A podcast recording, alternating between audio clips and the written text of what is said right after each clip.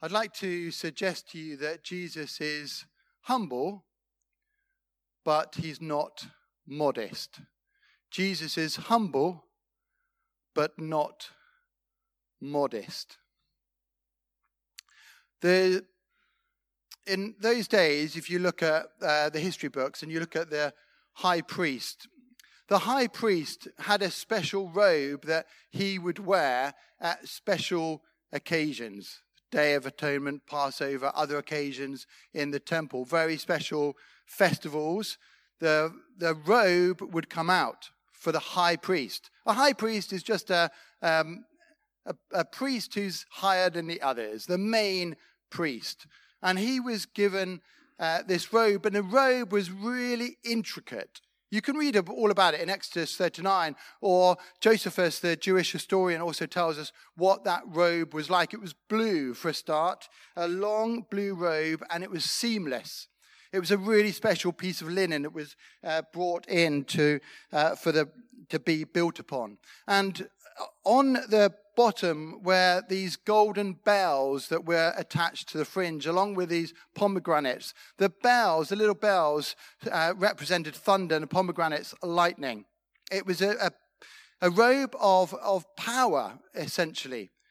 It had this sash around the, the, the chest area and the sash was made out of gold and scarlet and purple and blue, the same blue that was in the temple, dividing the holy place from the rest of the temple, the Holy of Holies and the veil, which was all blue, same blue that the high priest would wear.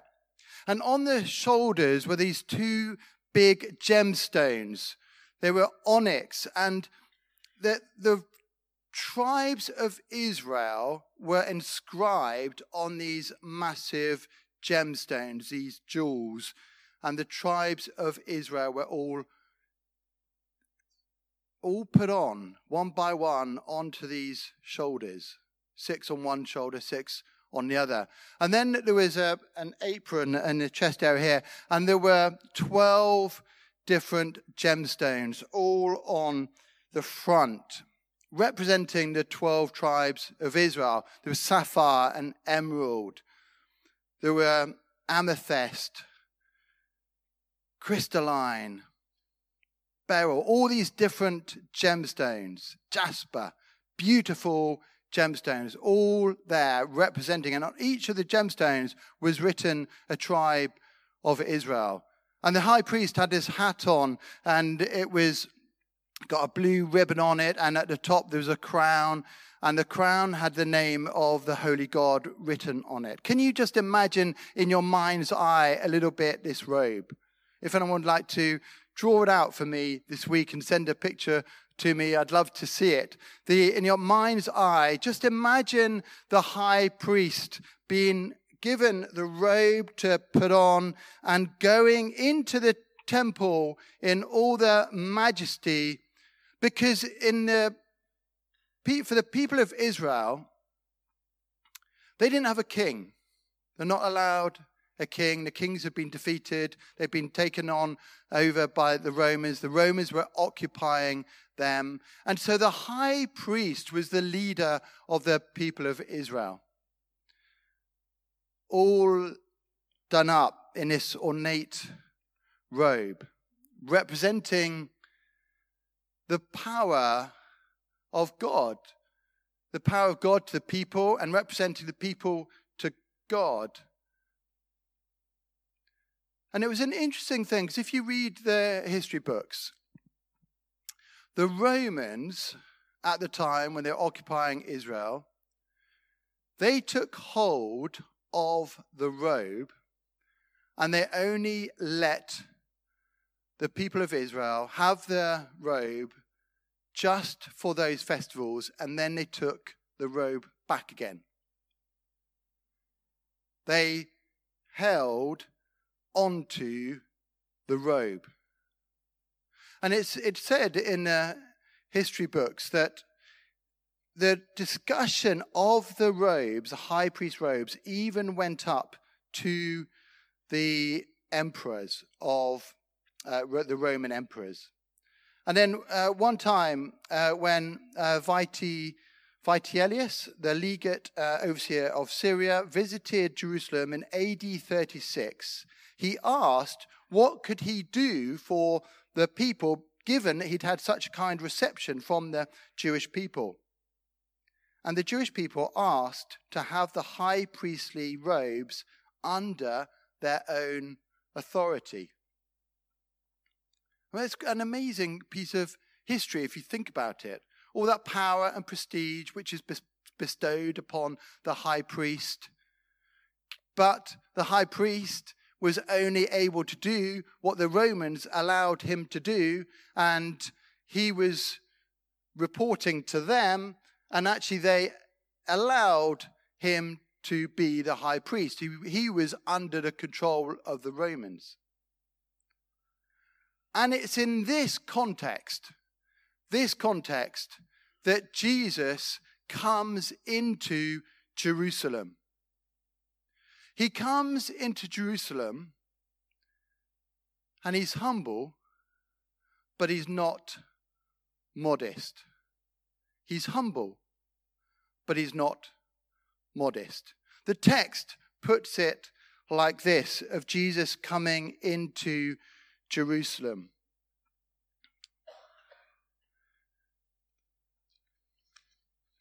It says that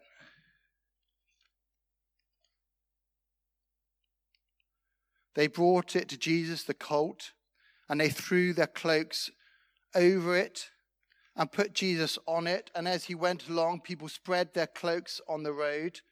And when the disciples drew near, to the place where the road goes down the Mount of Olives, the whole crowd of people began to joyfully to praise God in loud voices for all the miracles that they had seen. Blessed is the King who comes in the name of the Lord. Can you just imagine that a little bit? There's all the power in Jerusalem. There's all the soldiers in Jerusalem. There's all the high, the priests in Jerusalem. There's all the guards and the, the officials and the scribes in Jerusalem. And then there's the Mount of Olives, which is next to Jerusalem. And in that, on that Mount of Olives, the disciples are, are with Jesus, and he start, he gets on this colt, this little donkey, and he starts to come in. And as he does that, they take the palm branches down, which is a sign of a king coming. They take their cloaks off as a way of honoring Jesus. And as he comes in on that colt, there, there's this uh, amazing crowd shouting and proclaiming, Hosanna to the Son of David. Blessed is the King who comes in the name of the Lord. And it's really an echo from uh, Zechariah Zechariah 9 9, uh, which is a prophecy about when the king is going to come, who's going to set the people free, people free from their oppression.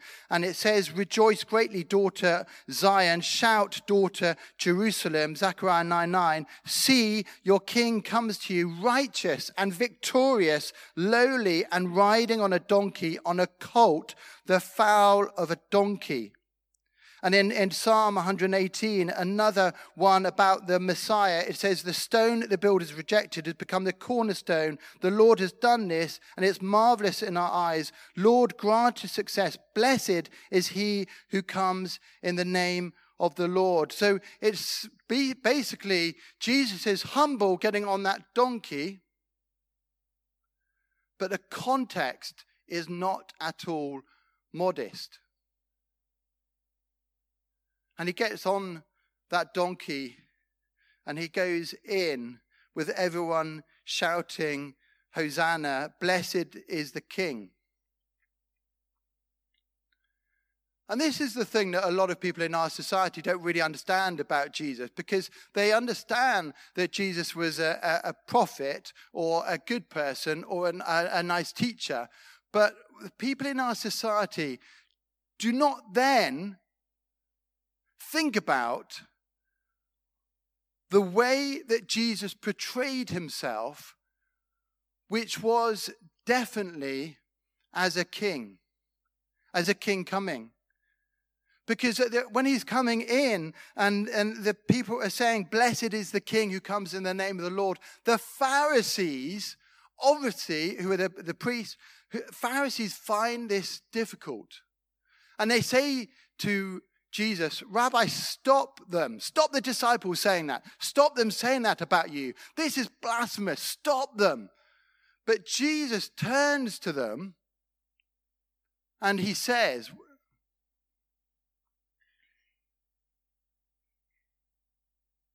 I tell you, if they keep quiet, the stones will cry out. If they keep quiet, the stones will cry out. I mean, Jesus is saying something really, really profound here. He's saying, the power that I have, the significance that I have, the authority that I have, it goes way beyond these people who are declaring my praise. If they stop, the stones themselves will cry out. Creation will cry out. You cannot stop this people because something else will rise up and praise me. The whole of creation is here for me. Do you understand what Jesus is saying? He's humble, but he's definitely not modest. He's saying that there's a new regime which has come to take the place of the Pharisees and the high priest and the teachers of the law. There's a new regime that has come to take the place of the Romans. And it's more of a cosmic power that is coming to bear in this world. Jesus is humble, but he's definitely not modest. And what we see with Jesus after this episode, he goes into the temple. And as he goes into the temple, he sees that the temple has become a place where they're exchanging money and they're selling doves, and uh, there's, there's uh, practices there which, which, are not good. And, and Jesus has this uh, righteous, holy discontent, and he takes the tables and he overthrows them. He's gone into the very temple where the high priest is the one who's in charge, and he's overthrown the tables. And well, what's Jesus uh, saying by that action? Who's in charge of the temple? And Jesus says, You've turned my house of prayer into a den of thieves. My house of prayer, dedicated to the one God.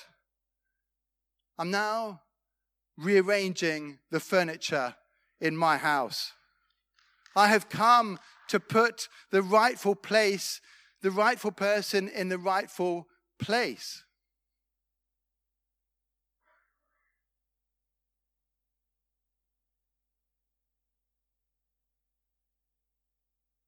And then through the week, and we've got Holy Week coming up uh, this week, and I encourage you to read a little bit of the, the story of the last week of Jesus' life before he was crucified this week, and maybe read a little bit each day. But on the Thursday, he gets arrested. He, they come to take him. Again, he's in the Mount of Olives. And they take him. And where do they take him for his trial? They, they take him to the high priest's house. It's at night. And they have a little court session there. They're trying to. And this is a complicated little bit of history because they would like to take Jesus and put him to death because of the statements he's making, but they haven't got the authority because the Romans are in charge. But they don't really want to give their authority over to the Romans, but they can't do it themselves. And they try and put Jesus in a place where he's done something, he's said something which is clearly worthy of putting him to death by their blasphemous laws. And the high priest asked him, this is Mark 14, Are you the Messiah, the Son of the Blessed One? I am, said Jesus.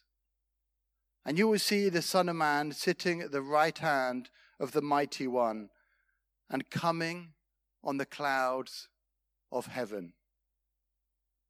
Jesus is humble, but he's not modest. Because he's just quoted from Daniel. Again, a messianic scripture all about the coming of the Son of Man. And the high priest sees what Jesus has done and he tears his clothes. Why do we need any more witnesses? He asks. You've heard the blasphemy. What do you think? And they all condemned him as worthy of death. And then some began to spit at him. They blindfolded him. They struck him with their fists and said, Prophesy. And the guards took him and beat him.